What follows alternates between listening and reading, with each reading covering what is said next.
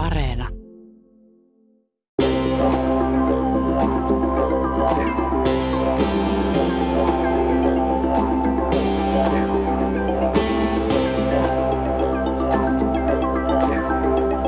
Saarnaajat. Mike Bugle johtaa yhdysvaltalaista International House of Prayer eli I Hope-brändiä Kansas Cityssä. Pääkallopaikkaa pitävä I Hope on ehkä yksi nopeimmin ja ehkä jopa pelottavan nopeasti kasvavista uskonnollisista liikkeistä. Erityisesti nuoret ympäri maailmaa ovat viehättyneitä liikkeen ajatuksesta, eli että heidän loputtomat rukouksensa ympäri vuorokauden ja 24 kautta 7 jatkuva palvonta voivat torjua pahat voimat. Noin 30 vuotta taivalta taittanut IHOP ei ole kuitenkaan pelkkää rukousta ja toivomista, vaan myös ympäri vuorokauden jatkuvaa rockmusiikkia ja ennen kaikkea se on aktiivista yhteiskunnallista toimintaa, jolla liike pyrkii vaikuttamaan valitsemiensa yhteiskuntien kaikkiin osa-alueisiin, kuten liiketoimintaan, tiedotusvälineisiin ja hallitukseen. Perusteluna on, että paholainen on soluttautunut niihin. Minun nimi on Raimo Tyykiluoto ja asiantuntija vieraana Saarnaet-sarjaa kanssani tekee tohtori ja kulttitutkija Ilkka Vakkuri. Ilkka, mitä ajatuksia vuonna 1955 syntyneen eli reilun 60 perustajapastorin Mike Biglin I Hope-liike herättää? Tässä on siis jälleen mielenkiintoinen liike siinä merkityksessä, että Siinä siis aktivoidaan ihmiset hyvin pitkälle, siis 24 tuntia seitsemän päivää viikossa.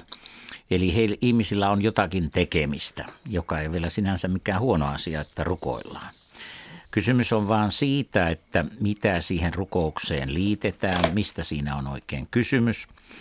Eli tässä on lähtökohtana tietysti se, että tosiaan paholainen on suurin piirtein vallannut maailman – tätä sanotaan dispensiolismistiseksi maailmankuvaksi, jossa kaikki heikkenee loppua kohde ja uskovat temmataan salaisesti pois ja tänne jäävät sitten kärsimään ne, jotka jäävät ja ehkä tietty joukko sitten evankelioimaan ihmisiä. Ongelmana on tässä se, että nyt jos maailma nähdään vain pahana, kaikki hallitukset, kaikki asiat, niin siinä halu oikeasti tehdä muutosta. Elämässä voivat tulla joko rajoitetuksi tai sitten tulee sellaista ylimitoitettua, eli tavallaan yritetään politisoida tai sanotaan niin kuin jumala, jumalallisoida jokainen oma liikkeensä ja toiminta periaatteensa. Eihän Michael Bickle ole mikään jumala valitettavasti. Ja ja tuota, silloin tämä liikkeen johto ja koko tämä toiminta, niin se tavallaan anastaa jumalallista valtaa.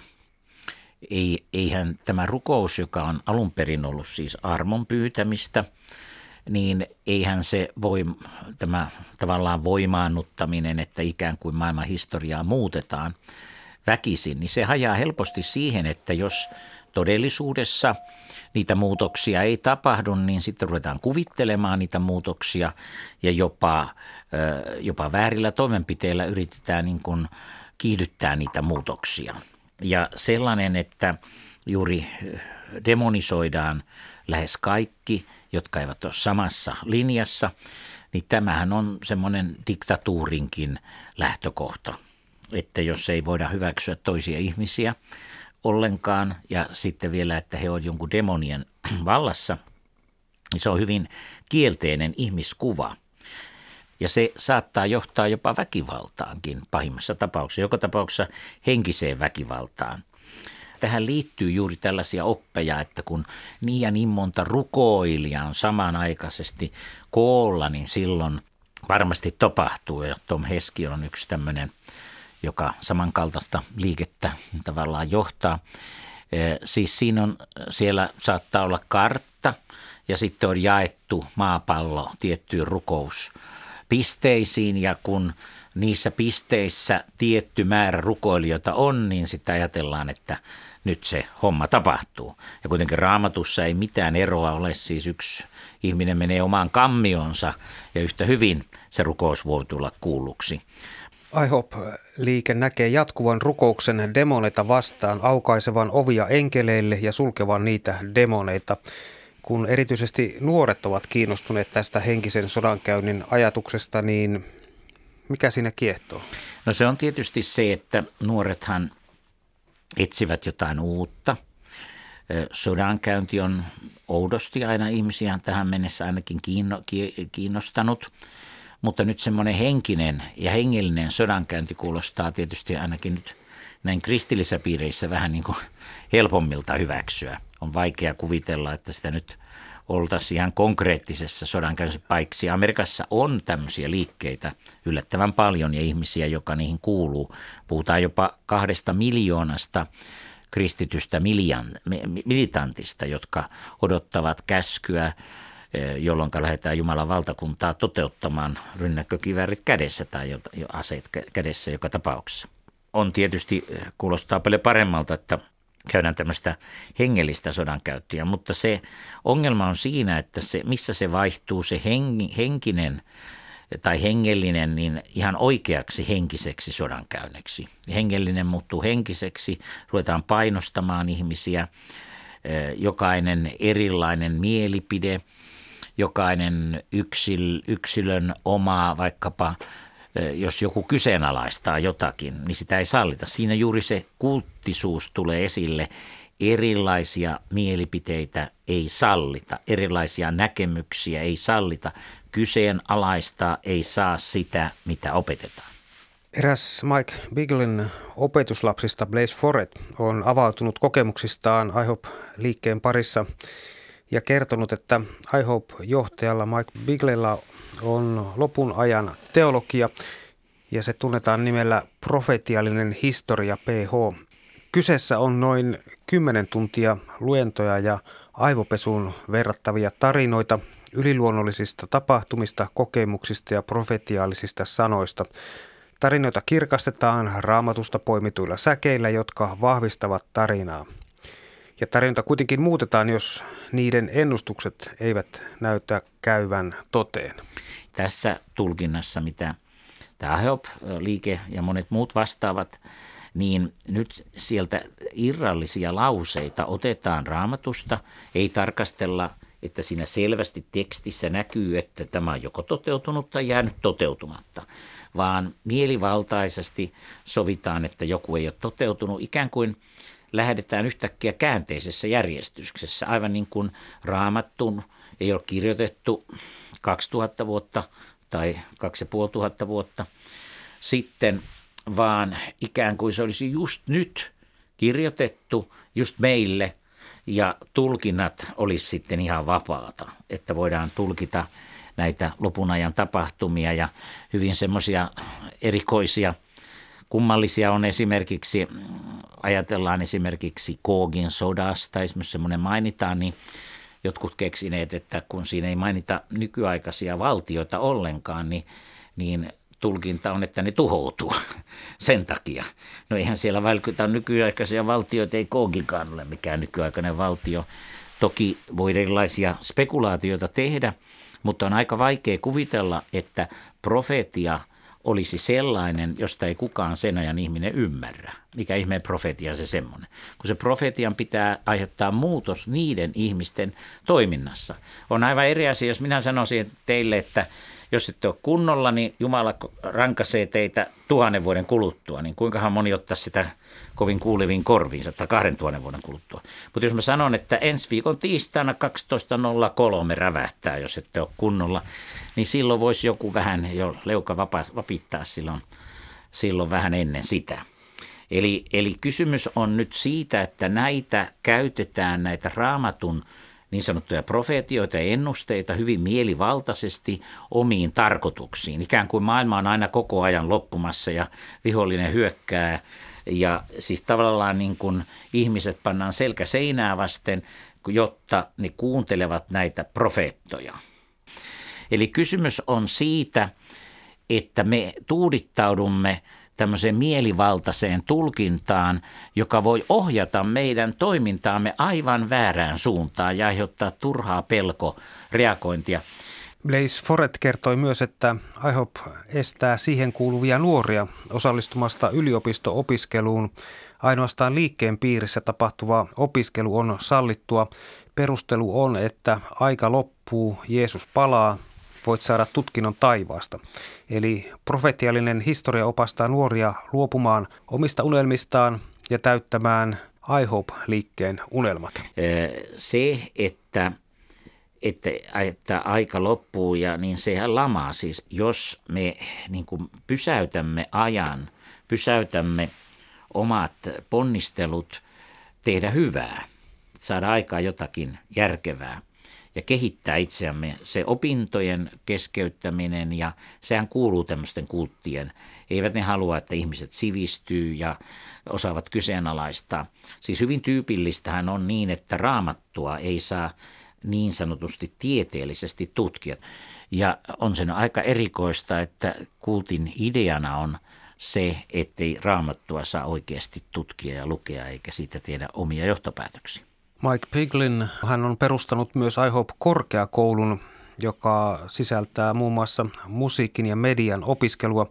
Sen pääaineet nojaavat kuitenkin hyvin, hyvin vahvasti PH, eli profetiaaliseen historiaan ja lopun aikojen ennustuksiin – Opintojen on myös syytetty luovan ilmapiirin, joka mahdollistaa seksuaalisen hyväksikäytön uskontoon omistautumisen varjolla. Tästä kirjoitti aikoinaan muun muassa The New York Times. Mitä ajatuksia tästä herää? Näillä liikkeillä ei ole tämmöistä tiedollista arvovaltaa, eikä niitä yleensä tiedollisesti arvosteta, niin sitä yritetään sitten paikkailla tämmöisillä omilla opinahjoilla, jotka aivopesee tietynlaista ajattelua – eikä, eikä edusta mitään syvällisempää tutkimusotetta. Tohtori ja kulttitutkija Ilkka Vakkuri, monet pitävät IHOP-liikettä kulttina. Sen sanotaan määräävän, miten jäsenet pukeutuvat, milloin syövät, missä työskentelevät, nukkuvat ja uivat, jopa miten ajattelevat ja puhuvat. Liike määrää myös perhesuhteet ja avioliiton. Tässä ollaan kyllä siis todellakin jo varmastikin varsin lähellä sitä, että pitäisi puhua kultista eikä enää mistään uskon brändistä tai yrityksestä tai liikkeestä. Tämä on varmasti, jokainen meistä ymmärtää, että ihmisen semmoinen houkutus on saada valta määrätä, mitä toiset tekee. Se on semmoinen osoittautunut historiassa hyvin. Oli siellä sitten Kalikullaan eroa tai jotain muuta, Hitleriä tai Stalinia tai nykyisinkaan ei saa sanoa mitään muita nykyajan johtajia, mutta ehkä tuo Pohjois-Korean miehen saa sanoa. Mutta joka tapauksessa niin kyllä se vaan tuntuu olevan niin, että se halu ikään kuin määrätä kaikista arkipäivän asioista. Vähän niin kuin Savossa sanotaan, että piellysmiehiä olisi paljon, mutta, mutta tekijöitä vähän vähemmän. Niin se on sellainen asia, että että tässä järjestelmässä niitä tekijöitä pyritään sitten saamaan paljon, koska pielysmiehiä on suhteellisen vähän. Ja ne päällys, pielysmiehet määrää sitten koko elämän kirjon. Siis sehän kuulostaa kauniilta ja hienolta asialta, mutta jokainen ymmärtää, että jos jollakin on täysvalta toisten elämään, niin kyllä siellä vähän semmoistakin tapahtuu, joka on täysin varmasti ei kestä päivänvaloa. Oppeihin kuuluu myös, että iHope-liikkeen sisällä jäseniä kehotetaan täyteen avoimuuteen, mutta liikkeen ulkopuolella ei saisi paljastaa liikkeestä eikä itsestäänkään oikeastaan mitään, jos tilanne sitä vaatii. Joo, tämä on nyt tietysti semmoinen mie- mielenkiintoinen erityisesti amerikkalainen ilmiö, että siellähän on tämmöisiä vaitiololupauksia. Eli suomalaiset on vaikea ymmärtää. Eli rikoksen uhri – voi korvausta vasten sitoutua siihen, että hän ei nosta kannetta. Ja sitten, jos hän nostaa kanteen, niin hän saa tuomion. Siis siellä hyvin use, tai yllättävän usein tämmöistäkin tapahtuu. Eli, eli joku on joutunut tekemään pakon edessä vaitiolovelvollisuuden, saanut jonkun tietyn korvauksen ja tajunnut myöhemmin, että se vastaa ollenkaan mitään, kun aika kuluu todellisesti sitä vaivaa, mikä hän on kärsinyt, Ja hyvin usein näitä tehdään muuten seksuaalisista hyväksikäyttötapauksista tai vastaavista. Niin sitten kun tosiaan nostaa kanteen, niin oikeus voi todeta, että hän on rikkonut tämän aikanaan teidän vaitiolon lupauksen ja saa tuomia. Ja se, joka on tehnyt sen väärin, pääsee kuin koira veräjästä. Eli tämä on, tämä on, ja sitä tehdään niin kuin koko ajan näissä liikkeissä. Ja sitä on vaikea niin kuin suomalaisen ymmärtää. Se on, se on semmoinen vähän, että rahalla saa ja hevosella pääsee. iHope-liikettä mainostetaan innovatiivisena ja sen johtajan rikkovan perinteitä sekä tarjoavan jotain uutta. Luvataan muun muassa uudenlaista järjestelmää, joka ratkaisee kaikki ongelmat maailmassa. Tosin se jää kertomatta, että liikkeen filosofian mukaan sen johtaja on ainoa ja lopullinen ratkaisu kaikissa asioissa. Se liike ei pysyisi koossa. Tämmöiset liikkeet, jos ei niillä ole vahvaa yhdistävää johtajaa, niin se ainut tapa pitää se liike koossa on, että siellä on voimakas johtaja, joka sanoo, että näin tehdään, piste. Sanotaan, että liikkeellä on kaksi perustarkoitusta. Uusien jäsenten rekrytointi ja varainhankinta, eli toisin sanoen lisätä johtajan arvovaltaa ja varallisuutta. Molemmat tavoitteet ovat toteutuneet ja vahvistuvat koko ajan. Se on valitettavasti totta ja siinä on, siinä on tavallaan siis, puhutaan myöskin äh, niin kuin tämän Piklin kohdalla, äh, Michaelin kohdalla, niin siinä on kysymys siitä, että siellä on paljon turvattomia, varsinkin nuorissa. Me tiedämme, nuoret ovat epävarmoja. Ja tavallaan tämmöistä isähahmoa kaipaavat. Ja nyt sitten vielä, kun tässä on tämmöinen hypnoosinen, hypnotistinen musiikki, tämmöinen rockmusiikki ja muu, joka taas nuorten mieleen, niin tavallaan se kaikki palvelee sitä, että he niin kuin hullaantuvat siihen, että on yksi johtaja, joka tarjoaa heille tämän musiikin, tarjoaa kaiken ja hän on niin kuin Jumalan valittu heitä johtamaan johonkin niin kuin uuteen ja ainutlaatuiseen. Nuoria koukutetaan erittäin tuloksekkaasti lupaamalla heille ymmärrystä ja hyväksyntää sekä myöhemmin valtaa, jos he vain kuuntelevat sydämensä ääntä ja ottavat Mike Biglin kutsumuksen vastaan ja avautuvat uudelle mahdollisuudelle. Tilaisuuden kertaan olevan ainutlaatuisinta, mitä he ihmisinä ovat kohdanneet. Joo, tämä on hyvin mielenkiintoinen. Tämä on hyvin suosittu, Purcell, are Purcell, että olet ainutlaatuinen. Tämä, tämä tuli Amerikassa ikävällä tavalla esille. Nimittäin siellä oli semmoinen lasten ohjelma, jota minäkin sitten sivun menne joskus katsoin omien – lasten tai lapsen kanssa, kun oltiin siellä Amerikassa, niin, niin siellä oli semmoinen mies, joka, se oli katsetuin lastenohjelma, ja hän aina sanoi niille lapsille, että you are so special. Sä olet aivan erityinen.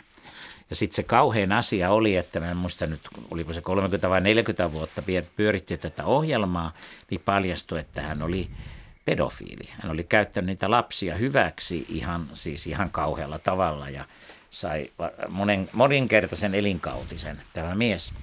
Eli tämähän on semmoinen viehättävä, että olet erityinen, niin sehän puhuttelee ihmistä, että olet aivan erityinen. Niin hän, miehet kun rakastuu, niin sanoo naiselle, että sä oot aivan erityinen ja naiset yleensä tykkää siitä. Ja toisinpäin.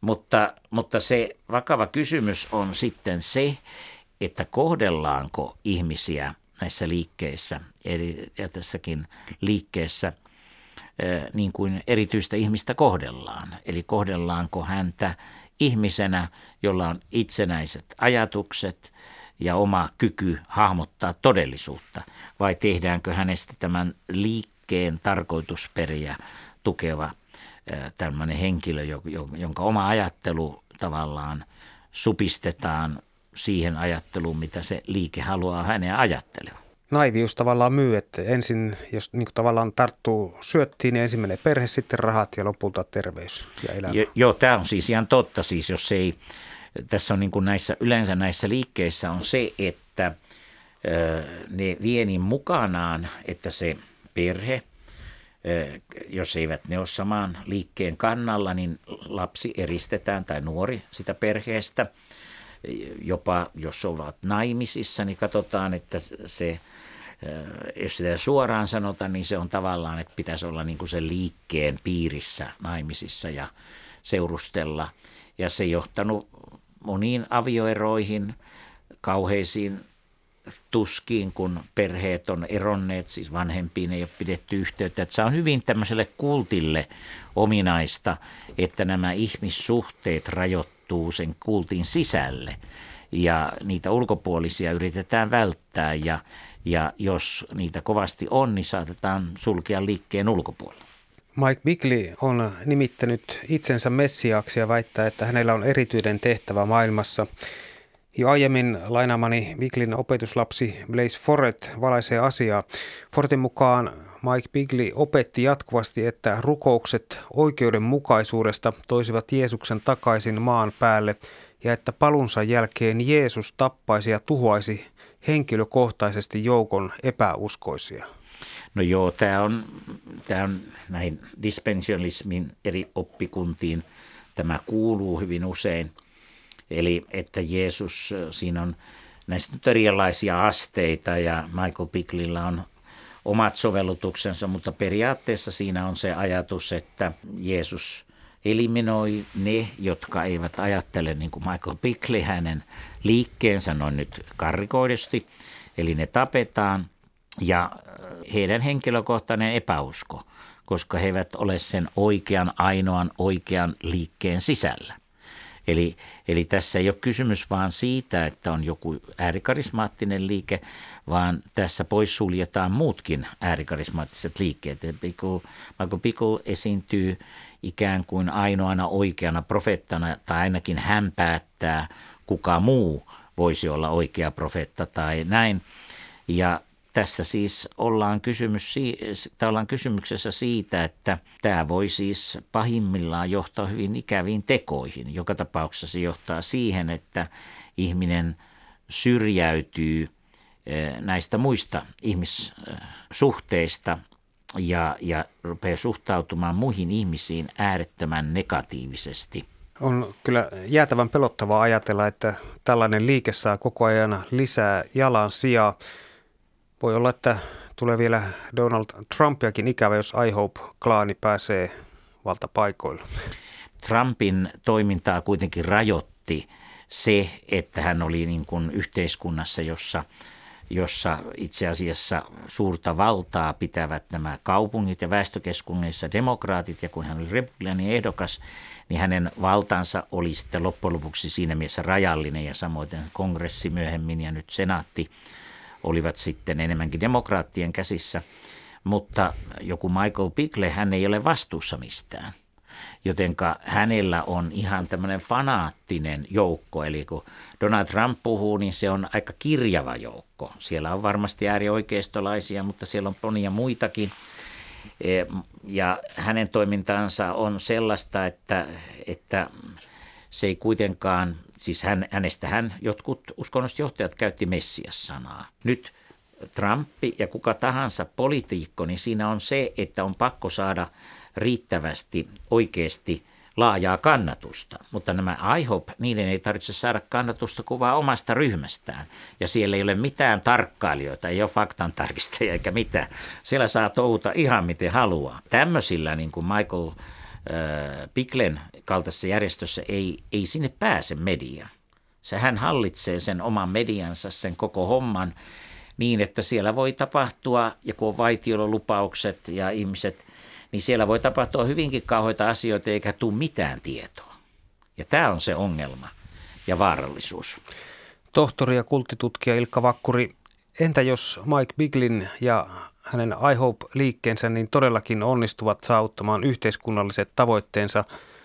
Mitä se tarkoittaisi esimerkiksi naisten kannalta, tasa-arvon kannalta, ehkäpä tällaisen ohjelmenkin kannalta, kuten saarnaajat ja, ja ennen kaikkea demokratian ja sananvapauden kannalta? Joo, siis nyt kaikki nämä kultit, mistä me olemme aikaisemmin puhuneet, myöskin nämä saarnaajakultit, eli hengelliset ja, ja kultit, erilaiset kultit – ne on kaikki loppujen lopuksi sinänsä vaarallisia, ainakin niiden liikkeiden jäsenille. Et sitä ei pidä niin kuin väheksyä, että vaikka olisi kultti, jossa on kymmenen jäsentä tai sata jäsentä, niin se voi olla hyvin turmiollinen niille ihmisille, jotka siihen kulttiin kuuluvat. Mutta sitten on tämmöisiä kultteja, jotka niin kuin leviää laajemmin ja niillä on poliittis-taloudellista ikään kuin tämmöistä kaikupohjaa. Ja jos sanotaan tulee, siis ne odottaa nämä kultti, kulttisaarnaajat sellaista, että tulee suuri kaos. Tulee siis sodan uhkia, jopa sotia ja silloin he sitten ajattelevat, että he voivat marssia niin kuin valtaan. Siis heillä on semmoisia käsityksiä. Puhutaan jopa kahdesta miljoonasta kristitystä militantista, jotka periaatteessa ajattelevat, että, että heidän pitää tulla aiheuttamaan sitten Jumalan valtakunta ja tappaa kaikki ne, jotka ajattelee eri lailla, koska ne on Jumalan tahtoa vastaan. No, tuleeko tämmöinen aika? Toivon mukaan tämmöisiä ihmisiä ei löydy tuonne kadulle, mutta, mutta näitä ääriliikkeitä on, niitä on eri uskonnoissa, eri suunnissa. Kysymys on juuri se, että pysyykö ne kontrollissa. Ja se on hyvä puoli, että Yhdysvalloissa on kuitenkin eh, FBI ja eh, tämmöinen poliisi, joka, joka pyrkii ja siellä on terrorismin vastaiset järjestelmät. Mutta tämähän mikään ei takaa sitä, että tämmöisen kriisiaikana nämä voivat hyödyntää sitä. Mutta jos nyt oikein halutaan niitä pelkokuvia, siellähän on Amerikassa monilla jopa tämmöisiä punkkereita, minnekä he menevät – muka, että he näkevät milloin minkäkin uhan, mutta siellä puhutaan sisällissodasta eri ryhmien välillä. Ja se on siis ihan to- tosissaan. He ajattelevat, että e, tulee aika lähellä, jolloin nämä vaikka mustat ja valkoiset rupeaa tappamaan toisia, ajatelkaa. Ja ne varautuu, niillä on aseet. Molemmin puolen varaudutaan. Ja tämä on nyt se vaarallinen asia, että jos e, liikkeen ajatusmaailma on, että kaikki tulee hirveä kriisi ja kaikki menee pieleen ja on sitten itse puolustauduttava. Kun se leviää, niin se voi yhtäkkiä laukaista käsittämättömiä tekoja. Ja Yhdysvalloissa, jossa on aseita niin paljon, niin siellä voi tulla ihan joukko teurastusta tapahtua. Se, se, on ihan, se on totta. Siis ihmiset on niin, ajattelee. Semmoisia ihmisiä löytyy molemmin joka puolelta jotka ajattelee, että heidän pitää rumalla aseellansa ampua ja että esimerkiksi ruuasta tulee pulaa ja silloin pitää omat ruoat puolustaa ja ties mitä. Eli tämä ei ole mikään leikin asia. Kun luo tällaista pelon ilmapiiriä ja että sun pitää puolustautua jotain pahaa vastaan, niin se voi laukasta itse itsensä jossain vaiheessa. Sen takia Yhdysvallat on hyvin vaarallisella tiellä tällä hetkellä.